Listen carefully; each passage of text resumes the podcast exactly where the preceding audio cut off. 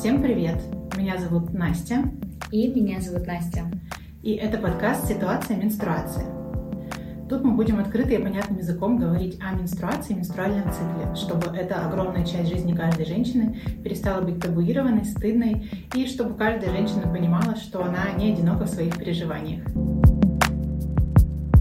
С вами по-прежнему я, Анастасия Таричка, а, создательница бренда менструальных чаш Berry Cup и коуч по женскому менструальному здоровью.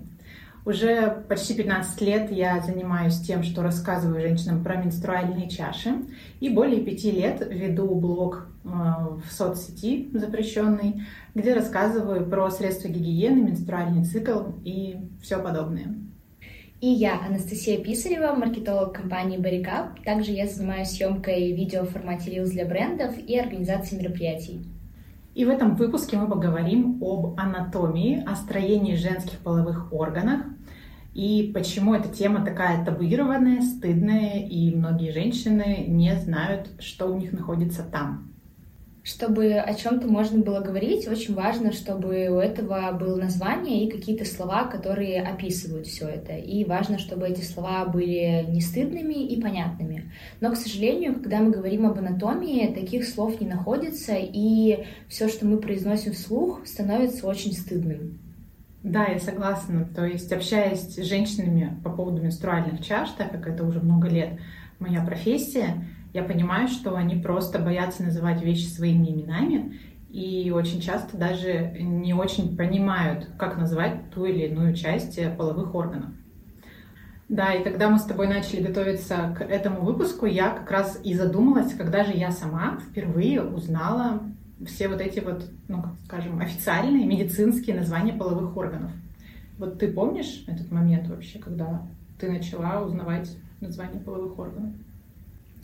Я рассказывала раньше в выпусках, что у меня в детстве была книжка об анатомии, но в детстве, если честно, мне не особо было интересно, как там все это называется, и запоминать все эти слова. Вот. И, ну, была у меня такая книжка, и была, в принципе. вот так было в детстве я помню, что в какой-то момент я начала изучать себя пальцами внутри. Ну и, в принципе, снаружи вообще начала изучать. И у меня есть э, такая стыдная история. Э, ну, раньше мне было стыдно. Когда я первый раз нащупала шейку матки, она у меня находится достаточно низко. То есть я там ну, примерно полторы фаланги, и я уже чувствую шейку матки. Я очень долго думала, что у меня внутри какая-то опухоль, это плохо и ужасно. О. Да, и самое главное, что я не могла спросить никогда у гинеколога, а что вообще внутри происходит, и мне всегда было стыдно. Мне казалось, что я какая-то не такая, что что-то не так, что у меня реально какая-то опухоль. Потом в какой-то момент я подумала, но если гинеколог ничего не говорит, значит никакой опухоли нет на самом деле, и это нормально. Но я никогда не понимала все-таки, что это такое, мне всегда было интересно. Ну, то есть, а что все-таки такое? И вроде бы я как бы с подружками разговариваю, но они об этом не говорят. Позже оказалось, что у них высоко расположена шейка матки, и просто они ее пальцами не чувствуют, не так как я. Да. Но э, я всегда такая, типа, а чё, а как, а как? Вот. И когда я сама начала продавать менструальные чаши, я начала больше об этом узнавать. Я узнала, что, оказывается, это шейка матки. Но все равно эта история, она в моей голове закрепилась как какая-то стыдная, и мне потом еще после того, как я узнала, что это шейка матки, очень долго было стыдно все равно узнать у гинеколога, а что, а как, а почему, а вот так. И я помню потом, когда уже начала узнавать, что они, оказывается, у всех по-разному расположены, когда вот начала это выносить на разговор тоже с подругами, и оказалось, что да, это шейка матки, и как бы все в порядке, и все нормально, и со мной все окей. Да, ну офигеть, конечно. Столько переживаний из-за того, что у тебя все вообще-то нормально. Да, потом я помню, когда начала снимать видео для вас, тоже начала чуть больше изучать всю эту тему, там, менструальных чаш, как все внутри расположено, и тоже начала чуть больше узнавать. Ну и, и вот получается, что, по сути, моя работа она меня сподвигла на то, чтобы что-то узнавать, а до этого все время я переживала, что со мной что-то не так, что-то у меня там находится, какие-то опухоли, еще что-то, и только работа меня на это на все сподвигла. Работа с менструальными чашами. Да, а, а ты помнишь, как начала вообще узнавать об этом? А, вот я так и не смогла вспомнить прям точного момента, когда я, допустим, впервые услышала слово «вульва», или да, даже слово «влагалище». Ну, как будто бы, наверное, первое, что... Первая такая просветительская книжка у меня была, это такие детские комиксы в мягкой обложке «Откуда берутся дети». А, но там, наверное, не было слов «влагалище» и «вульва» и все такое, но хотя бы были какие-то рисунки. А потом, а, ну, наверное, был учебник по биологии, естественно. Правда, нам эту тему дали на домашнее обучение. Учительница в классе постеснялась нам все рассказывать. Но, тем не менее, мы хотя бы в учебнике посмотрели, что там как расположено, как это называется, и как будто бы с тех пор у меня появилось более четкое понимание, хотя бы что внутри находится, какие органы есть. Но, конечно же, я все равно плохо понимала, где именно все это располагается, там, где влагалище, где матка, яичники, как там они вообще прикреплены куда-то. Короче, все равно это было очень смутно. Я вот помню в школе, что тоже была такая тема. Я не помню, что нам ее рассказывали, но единственное, что я помню с ним связано, это то, что всем было смешно, забавно и все. И это ничего не вызвало, кроме смеха. Ну, смех — это же маскировка стыда, то есть это как раз из-за неловкости, из-за того, что тема стыдная. Все хихикают, всегда сидят, да. А, ну и вот, например, я помню, что про девственную плеву я узнала а, где-то уже лет 12, наверное, а, когда мне старшая двоюродная сестра что-то там промолвилась, как-то, что типа, ну там есть такая штучка, которая после первого секса вроде как рвется. И я такая, что? В смысле, что там рвется? Вот. И взяла у нее книжку, какую-то энциклопедию, где уже более подробно все было написано. Ну, то есть у меня была совсем детская книжка, а у нее была уже такая выросленькая. Вот. И там я все прочитала, тоже была, конечно, в шоке, в смысле, ну, я представила, что это какая-то пленка, которая прям перекрывает вход в влагалище, и она рвется, и там боль, кровь, я такая, боже мой, что меня ожидает, вообще непонятно. Uh, у меня с девственной плевой тоже есть такая история, то есть мы с девочками это обсуждали, опять же, что есть какая-то штука, которая там рвется и так далее. И вот я помню, когда у меня случился первый секс, и ничего такого не произошло, то есть не было э, ни кровь, не было сильно больно, еще что-то. И мне тогда молодой человек спросил, ты точно девственница? Потому что ничего не было. И я тогда тоже была не особо в понятках, что случилось, потому что все mm-hmm. говорили, что там будет какой-то mm-hmm. ужастик, триллер сейчас, а ничего не случилось, все как-то прошло нормально и хорошо. Mm-hmm. Ну, у меня тоже было так совсем чуть-чуть крови, но очень мало. То есть, не знаю, все эти страшные истории, они оказались мифами какими-то. Но сейчас мы еще поговорим подробнее про девственную плеву в этом выпуске и расскажем, почему так. И про шейку матки я тоже, кстати, хотела сказать, что я тоже, в принципе, до того, как начала заниматься менструальными чашами и вводить чашу в себя, я не знала, что во влагалище можно нащупать шейку матки. И, ну, типа, для меня влагалище было, ну, что-то там такое складчатое, с какими-то выступами непонятными. Вообще не понимала, что там происходит.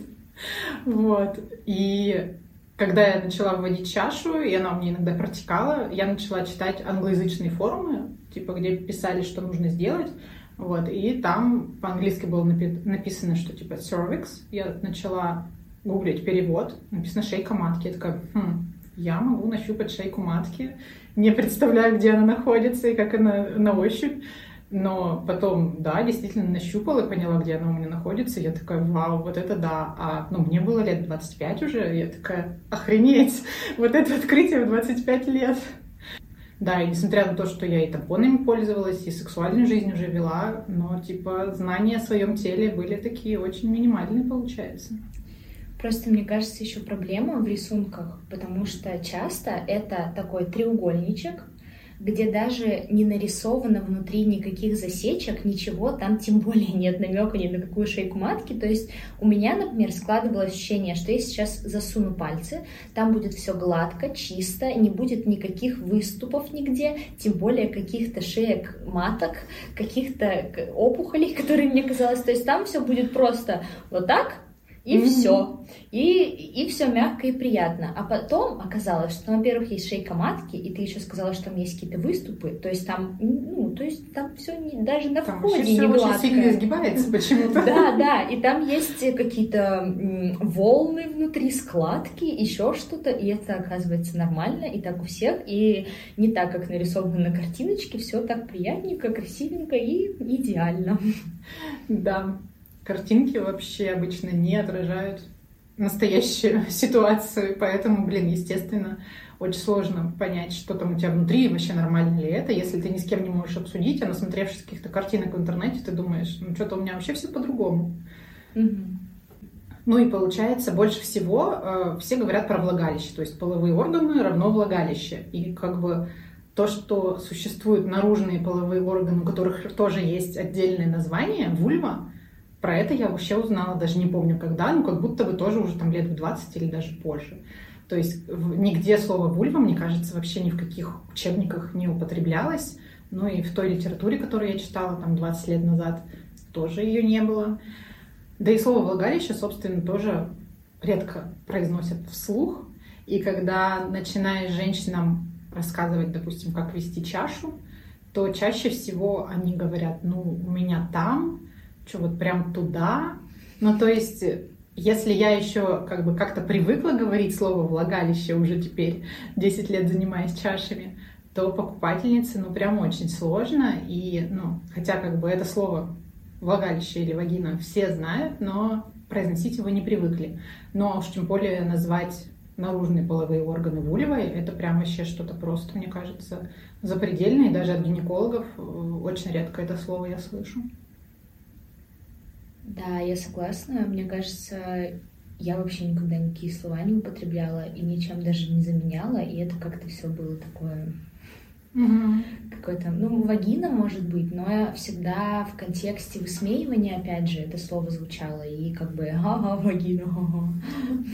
Ну да, и я тоже, на самом деле, ну, кто бы мне 20 лет назад сказал, что я буду каждый день произносить слово вагина, шейка матки и все такое, я бы очень удивилась, потому что, да, э, в повседневной жизни, даже в общении с подругами, нигде мы особо эти слова не употребляли. Ну, то есть даже если какие-то околосексуальные темы обсуждались, то все очень завуалировано. mm И на самом деле я тут читала э, книги, ну вот, собственно, некоторые из них здесь. Вот, и вот в этой, по-моему, вот, плод познания. Лив Стрёмквист. Вот здесь, в этой книге, э, рассказана история, как э, когда в космос отправляли, как это называется, зонд космический с посланием для инопланетян. Там на алюминиевой табличке выгравировали изображение обнаженных мужчины и женщины, ну, чтобы типа знали, какие существа населяют Землю. Так вот, у мужчины там нормальные половые органы изображены, пенис, мошонка, а у женщины вот типа такой треугольничек просто, как у куклы Барби, без даже там без намека на половые губы. И, ну, она вот тут вот в этой книге вообще очень все это высмеивает. И очень прикольно написала, что, типа, как будто бы инопланетяне, если бы увидели, что у женщин там половые губы, они бы сказали, фу, мы никак ни за что не будем им отвечать и вообще на эту землю не полетим. Ну, короче, как будто бы это вот идет очень из давних времен, что женские половые органы сводятся только к какой-то дыре, к влагалищу, собственно. Вот. А наружные половые органы как будто бы вообще не существуют. Ну, типа, для них даже нет слова. Есть слово, но оно не употребляется. Ну и, соответственно, то, у чего нет названия, оно как бы и не существует. Поэтому происходит какое-то искаженное, наверное, понимание вообще собственного тела у молодых девушек, у женщин. Им кажется часто, что их наружные половые органы какие-то не такие, потому что, ну, типа, у куклы Барби все гладко, а у меня тут что-то выпукло, торчит, там, не знаю, изгибается. Да, я согласна. Даже если вспомнить бабибонов, например, в детстве, у мальчиков всегда был пенис, а у девочек не было ничего. Mm-hmm. И у них единственный разрез был это попа. И все. А спереди всегда все красиво и идеально. И это на самом деле моя вторая стыдная история в жизни, личная, связанная с этим, потому что э, я помню, как-то у меня прям в голове закрепился момент, когда мои половые губы перестали быть детскими и красивенькими, аккуратными и стали э, разными, стали какими-то не очень красивыми и идеальными. И по сути, единственное, что может делать ребенок, это смотреть на кукол. Ну, то есть э, чужие половые органы ему недоступны. Нельзя посмотреть на половые органы своих там подружек, родителей, еще чего-то. И э, получается, что ребенок, ну, то есть я опять же видела идеальную картинку, видела, как у меня, и мне всегда было как-то стрёмно и не очень. И даже во взрослом возрасте, например, мы же тоже не можем попросить там подружек или, не знаю, коллег, еще кого-то, а давайте-ка мы снимем сейчас все и посмотрим, как находится у других. И э, мозг, он находится в неведении, а почему у меня так, а вот в, на куклах и везде там на картинках каких-то я вижу по-другому. Угу. И у меня не самые красивые половые губы, иде... не самые идеальные половые губы, вот так. И по что сути... значит не идеальные? В смысле, что это за сравнение? Ну, Мне вот... кажется, так вообще нельзя говорить. Ну, типа, любые половые губы нормальные, потому что нет идеала. Да, но я имею в виду, что не как у куклы Барби. У меня но кукла половина... Барби это вымышленный персонаж. Да, но, например, где еще мы можем, кстати, посмотреть половые губы, это в порно. Да, там тоже вымышленные персонажи. Да, там тоже вымышленные персонажи, и там у всех идеальные, э, идеальные половые губы. Вот они у них прям ровненькие, и правые, и левые, и они у них там внутренние не больше больших, и все супер красиво. И я смотрю на свои и думаю, да блин, со мной что-то не так. И на самом деле этот стыд у меня, ну, он до сих пор сохраняется. И как-то активно он прошел где-то, не знаю, может быть, полгода назад, а мне уже 24, и я до сих пор до конца не могу от него избавиться, что типа все хорошо, все нормально, и у всех все бывает по-разному, и это реально огромная проблема. Да уж, это точно. Кстати, про это есть вот в этой книге «Тело дрянь». Я, я даже чуть-чуть, чуть-чуть дочитаю, да, она вообще прикольная. Она прикольная тем, что здесь легко очень написано обо всем. То есть да. все такое э, забавное, можно посмеяться, но посмеяться не как в детстве посмеяться, там, многочлены, ха-ха-ха, а это как-то все приятно очень рассказано. Я очень люблю эту книгу. Да, и, ну, на самом деле, часто ее читаешь и думаешь, блин, да, я же так же думаю, но никогда не, не осмеливалась сказать это вслух. А тут типа про это написали в книге. Так вот, тут, короче, авторка книги Мара Олтман, она пришла как раз к пластическому хирургу, который занимается операциями а, пластикой половых губ. И вот этот доктор Аллинсон прославился тем, что делает вульву, как у Барби. Подрезает малые половые губы, чтобы они не торчали из-под пухленьких верхних. Это называется лапиопластика. Вот, и он даже говорит, пациентки приходили ко мне и просили, хочу все как у Барби. Она ему говорит, но у Барби нет вагины. Вот именно, сказал он, ни вагины, ни половых губ. Поэтому я уточняла, значит, вы хотите выглядеть как Барби? Мне отвечали, да, прямо как Барби. Тогда я говорил, но у Барби нет половых губ? И слышал в ответ, вот именно. То есть, ну, типа, вот реально все насмотрелись на Барби и решили, что у них что-то не так с половыми губами, и все захотели их уменьшить. То есть в основном операции он делает по уменьшению половых губ, потому что, ну, типа, все думают, что они у меня слишком длинные, слишком пухлые, еще что-то такое. Для меня самая большая проблема, что непонятно, как это изменить. Непонятно, как изменить понимание того, что все нормально. То есть, по сути, единственное, что можно сделать, это говорить себе, со мной все хорошо, у всех так, и все и мы все равно не видим какую-то другую картинку. Я не знаю, но я вот видела, например, э, проект, фотограф что ли запускал, что он делал фотографии разных половых губ, но как будто бы это все все равно кажется не настоящим и неправдой, не знаю. Ну, как будто бы хотя бы говорить о том, да, или вот писать книги об этом, это уже большой шаг вперед. То есть уже многие девушки задумываются о том, что, блин, а на самом деле зачем я к себе прикапываюсь, если вообще-то у всех половые губы разной формы, и это нормально. Ну тут, ну, тут как с отношением к любой части своего тела, то есть часто мы запариваемся по поводу того, что у нас там, не знаю, нос не такой, грудь не такая. И сколько бы нам ни говорили, что с тобой все нормально, если это в голове сидит, то это очень сложно э, переработать. Но если чем больше, короче, ты видишь разнообразие и других примеров, тем больше, возможно, ты как раз понимаешь, что все в порядке. Но это касается тех частей тела, которые мы видим, да. А с вульвой в том-то и проблема, что мы не видим разнообразия. Ну вот опять же, как ты сказала, существуют разные художественные проекты, скульптуры, я помню, где-то я видела, там была прям э, стена рельефных изображений вульф. Mm-hmm. Был такой проект. Очень много рисунков разных. Ну, то есть, как будто бы это сейчас поднимается в информационном пространстве, в соцсетях.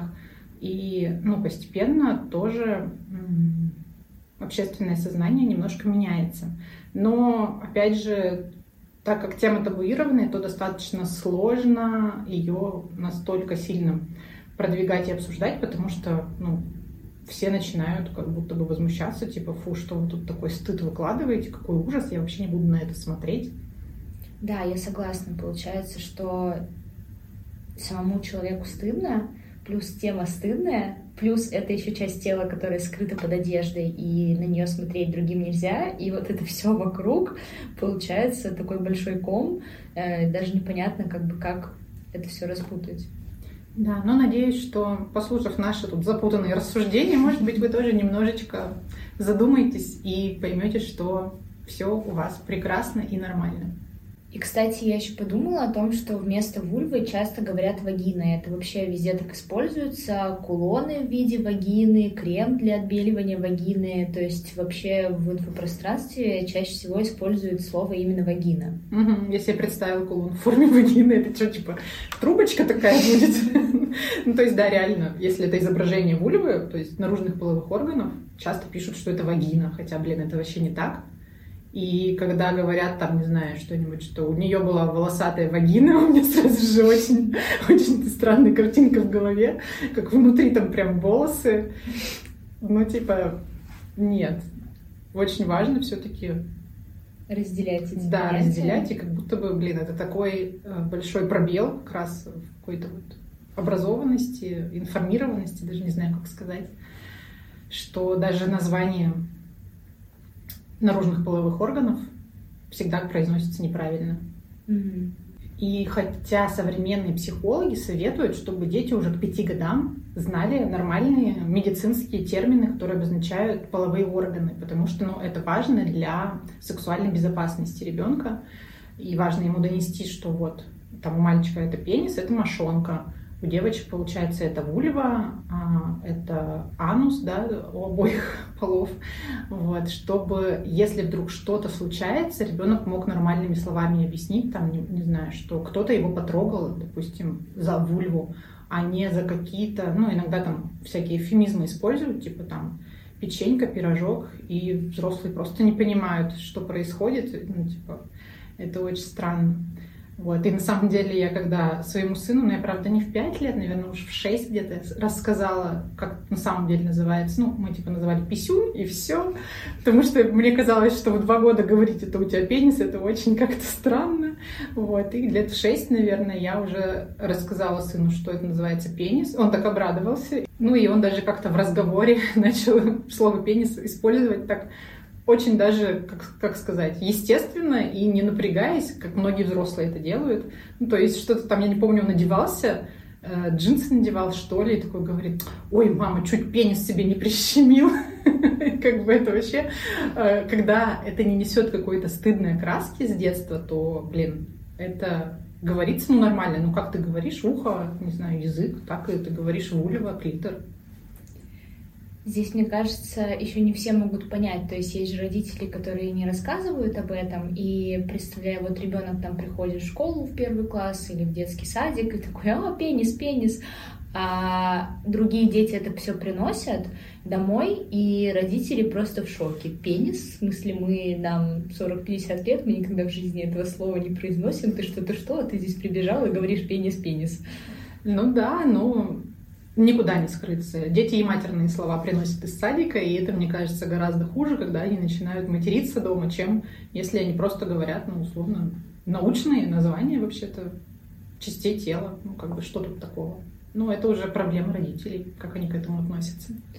Кстати, сейчас подумала о том, что иногда вот даже в тех же самых рилсах родители записывают детей и забавляются над тем, как они матерятся первые разы. Но Вот если бы ребенок, мне кажется, начал бы говорить что-то такое сексуальное, то родителям было бы не смешно. Ну, тут еще как бы, да, такая не очень хорошая связка ребенок и секс, хотя название половых органов — это не про секс, это просто название частей тела. Но у нас они так сильно связаны с сексом, что слова пенис и влагалище автоматически несут в себе какую-то сексуальную окраску, хотя, блин, ну это не так. Да, да, я согласна. Так, ну мы что-то очень долго разговариваем, но до сих пор так и не наз- назвали все части анатомические женских половых органов. Давай пройдемся по ним полностью. Итак, mm-hmm. вульва, наружные половые органы, из чего состоят? Большие и малые половые губы. Ну, правда, в современной литературе, особенно англоязычной, их предлагают уже называть наружными и внутренними, потому что вот это вот большие и малые очень смущает всех, потому что малые часто бывают больше, чем большие. Вот. И, ну, как бы, а это не так. Ну, в смысле, малые это не из-за того, что они должны быть меньше, а просто их так назвали. Ну, по сути, тогда внутренние тоже должны быть как будто бы внутри, а они снаружи еще и больше, и... Ну, они как бы вот так вот внутри, если а, их ну, нарисовать. Окей, окей. Дальше, если сверху идти, идет капюшон клитора, собственно, сам клитор. А под ним можно увидеть отверстие уретры мочеиспускательного канала. Вот, кстати, про него вообще очень мало кто знает, и очень редко кто его находит у себя, потому что оно очень маленькое, но прям нужно поискать. И про него часто забывают, кстати, вообще, что оно там есть. А, собственно, потом преддверие влагалища и ну, вход во влагалище. Ну и дальше уже, собственно, идет промежность и анус. И я, когда сейчас готовилась, нашла, что на латыни преддверие влагалища называется вестибюлум вагиная. Простите, я не знаю латынь, может, я неправильно произнесла. Ну, короче, там слово то же самое слово, что и вестибюль, типа, знаешь, это такая зона между входной дверью и внутренней частью в театре, например, где мы там шампанское пьем. У нас там вестибюль есть, короче, это так смешно.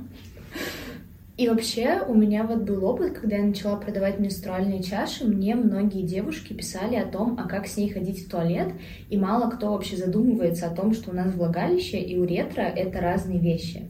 И многие думают, что вот если внутри тебя чаша, то ты и писаешь в нее тоже. А это отдельная часть девушки.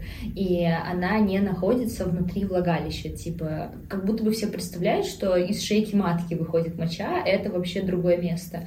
И я так сильно этому удивлялась, когда мне задавали такие вопросы. Хотя я, э, когда начинала продавать менструальные чаши, достаточно мало знала об анатомии, но меня так удивляло не знать, откуда ты писаешь. Это же как? Да, как будто бы вот это как раз из учебника биологии это четко видно. То есть там был разрез такой, как сказать, продольный, наверное, да. И там было показано, что типа вот три отверстия уретра, влагалище и анальное отверстие. Ну, типа, вот это я точно запомнила со школьных уроков. Ну, почему-то многие этого не знают. И я, кстати, прикололась, какой-то был сериал, оранжевый, новый, черный, по-моему, про тюрьму женскую. Mm-hmm. И тоже там, а, ну, получается, тюрьма, там женщины ну, старше 18 лет.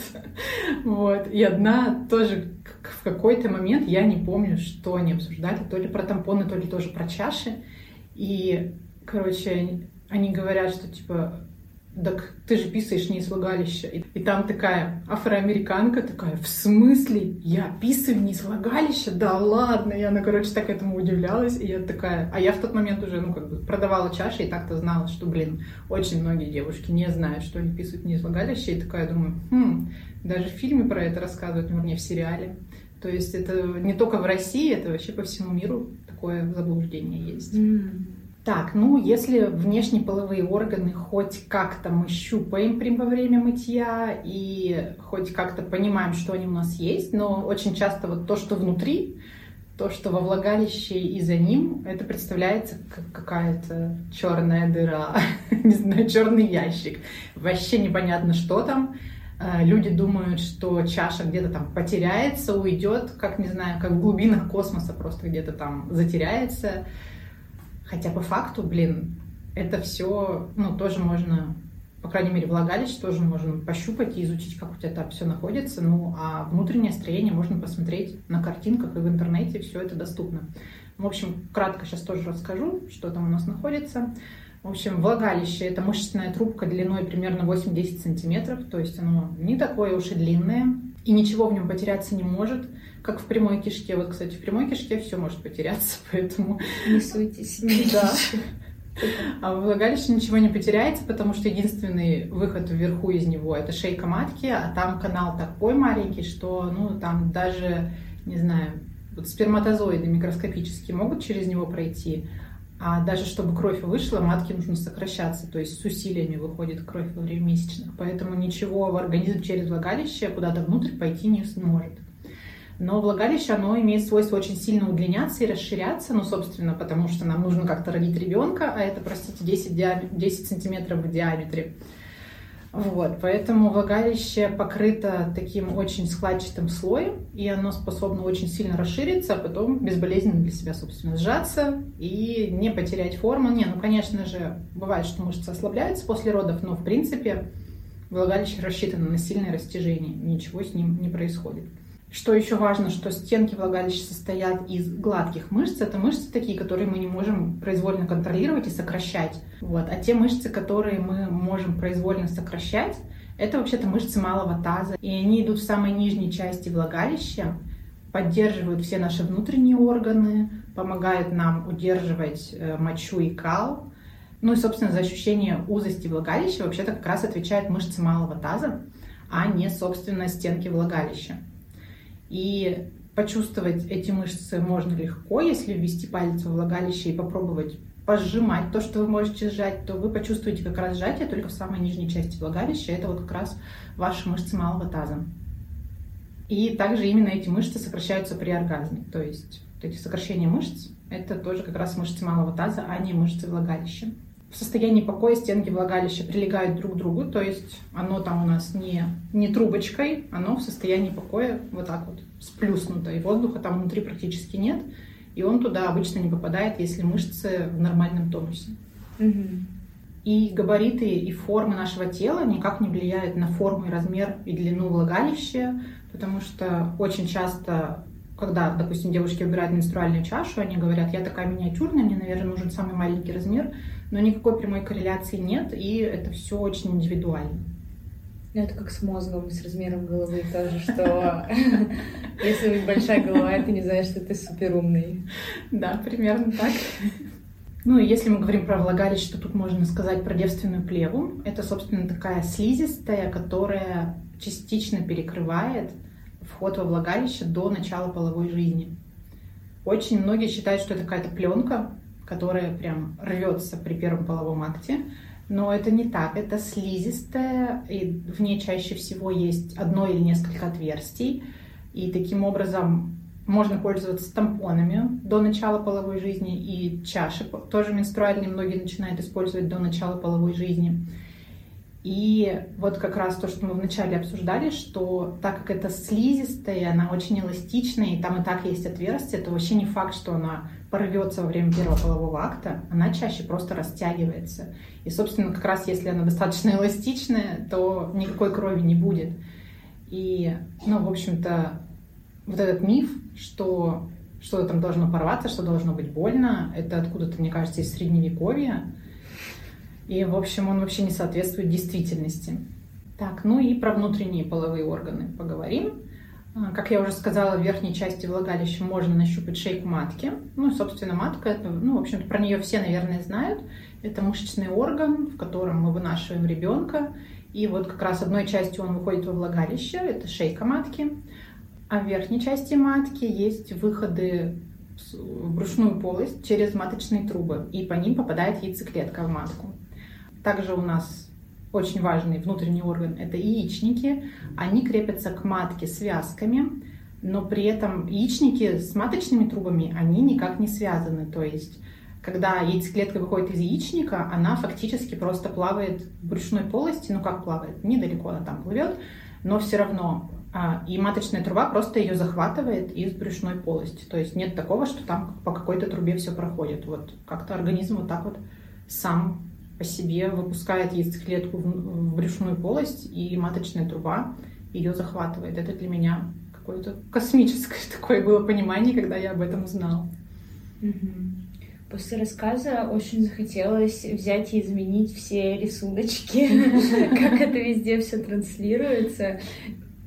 Я сейчас их еще раз посмотрю, и э, прям захотелось их как-то перерисовать, чтобы это было все более нагляднее. Нет, да чаще всего там так и нарисовано, что э, маточные трубы идут вверху, а яичники как бы рядышком, но они как бы не крепятся к маточным трубам. Так, ну, в общем-то, вот я, насколько могла устно рассказать без картинок, вроде рассказала про строение. И, конечно же, посмотрите картинки, посмотрите видео. На YouTube есть крутые анимации, прям в 3D, внутренних половых органов. Ну, на английском языке, правда, лучше запрашивайте на английском. Можно все посмотреть, как это все работает, потому что, блин, ну, очень важно понимать, что там у тебя внутри. Это и для здоровья важно, и для сексуальной жизни. Ну и, в принципе, когда вы к врачу приходите и говорите, у меня что-то болит там, хорошо бы уточнить, где именно там. На внешней половой губе, не знаю, на преддверии влагалища или внутри влагалища. В общем, это вам, возможно, когда-то очень поможет.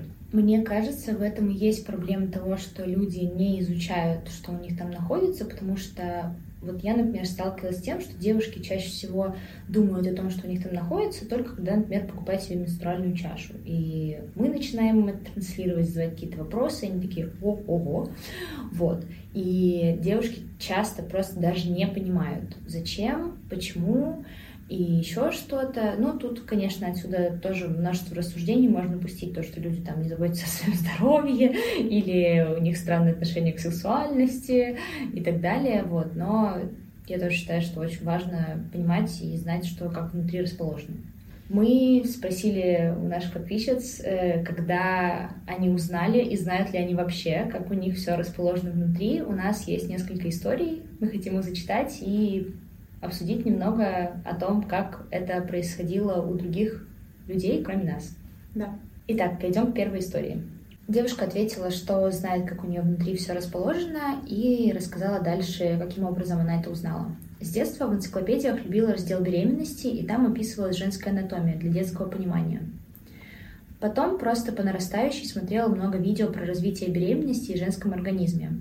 Даже смотрела лекционный материал лет 20 на ютубе, где медицинским языком объясняли анатомию женских и мужских половых органов. Мне это нравилось всегда, не было какой-то особой причины. Сама могу нащупать шейку матки у себя, это помогло при привыкании к чаше, и поэтому никогда не было страха гинеколога. Когда знаешь, как все устроено внутри, это не внушает вселенского ужаса и помогает даже при выборе врача. И с сексуальной точки зрения это очень полезно, знать свою анатомию. Ну да, согласна вообще. Просто под каждым словом можно подписаться. Да, и, кстати, в этой истории еще рассказана одна причина, почему девушки узнают, как у них устроено все внутри, это беременность. Mm-hmm. И у меня пока что не было беременности, но мне кажется, если бы я ничего не знала, то беременность бы меня побудила точно узнавать, что у меня и как внутри расположено. Ну, как будто бы да, но это тоже не гарантия. Как будто бы у меня был опыт общения с кем-то из покупательниц, кто даже после родов не знал, что у ретро и влагалища это разные отверстия. Так, ну давайте следующую историю я зачитаю. А, в детстве с другом нашли книжку какую-то, где было все написано, типа сексуального воспитания для детей. Но нашли сами взрослые, так и не показали в итоге. Потом не было вопросов, все и так было ясно, понятно, достаточно подробно. А, была еще какая-то книга для девочек, потом биология в школе. Приходили один раз в школу гинеколог или акушерка и медпредставитель. Рассказывали про менструацию давали пробники прокладок и тампонов, кажется. Угу. Ну вот, то есть, да, в основном дети через какие-то книжки, возможно, сейчас через интернет информацию находят. Очень мало с кем действительно говорят родители и просвещают, называют вещи своими именами. Потому что у родителей тоже нет для этого слов, и им тоже никто так э, ну, не показывал пример, как это нужно сделать, как нужно поговорить со своим ребенком. Ну и последняя история про то, что мы молодцы. Про шейку матки я узнала у вас в блоге, а также более подробно строение органов малого таза. Раньше представляла это как матку, плавно перетекающую в вагину, а там где-то повисли яичники. Ну да. Мне кажется, это вот вообще просто большинство женщин именно так и представляют, что как-то там что-то где-то размещается, плавно переходит, да, плавно перетекает. А вот как именно все там крепится и держится? Ну, кстати, даже для меня, я не так давно, может быть, года два-три назад, наконец-то открыла схему расположения мышц малого таза и всех вот этих связок, что там как поддерживается, и была в шоке тоже, блин. Там, оказывается, столько вот так вот связок разных, все, каждый за свое отвечает, и это тоже так интересно. Вот. Короче, любопытство — это хорошо, свое тело изучать — это хорошо. Поэтому можно взять зеркало и изучить себя, можно посмотреть э, видео и картинки про то, что вы не можете увидеть своими глазами. И таким образом вы просто будете лучше знать свое тело, и это вам обязательно в жизни поможет. Согласна. На этом мы, наверное, завершаем наш выпуск. Надеемся, что вам было интересно, полезно. А, пишите ваши комментарии, мы будем очень рады. Первые выпуски нашего подкаста вы можете послушать в аудиоформате на всех стриминговых площадках, и ссылка будет в описании к этому видео. Подписывайтесь на наши соцсети, чтобы больше узнать про женское здоровье и менструальный цикл. И все ссылки также в описании к этому выпуску. Ставьте нам сердечки, звездочки, а также пальцы вверх. Обязательно подписывайтесь на наш подкаст и пишите комментарии. Это очень поможет нам в продвижении нашего подкаста. Всем спасибо и комфортной всем менструации. Пока-пока.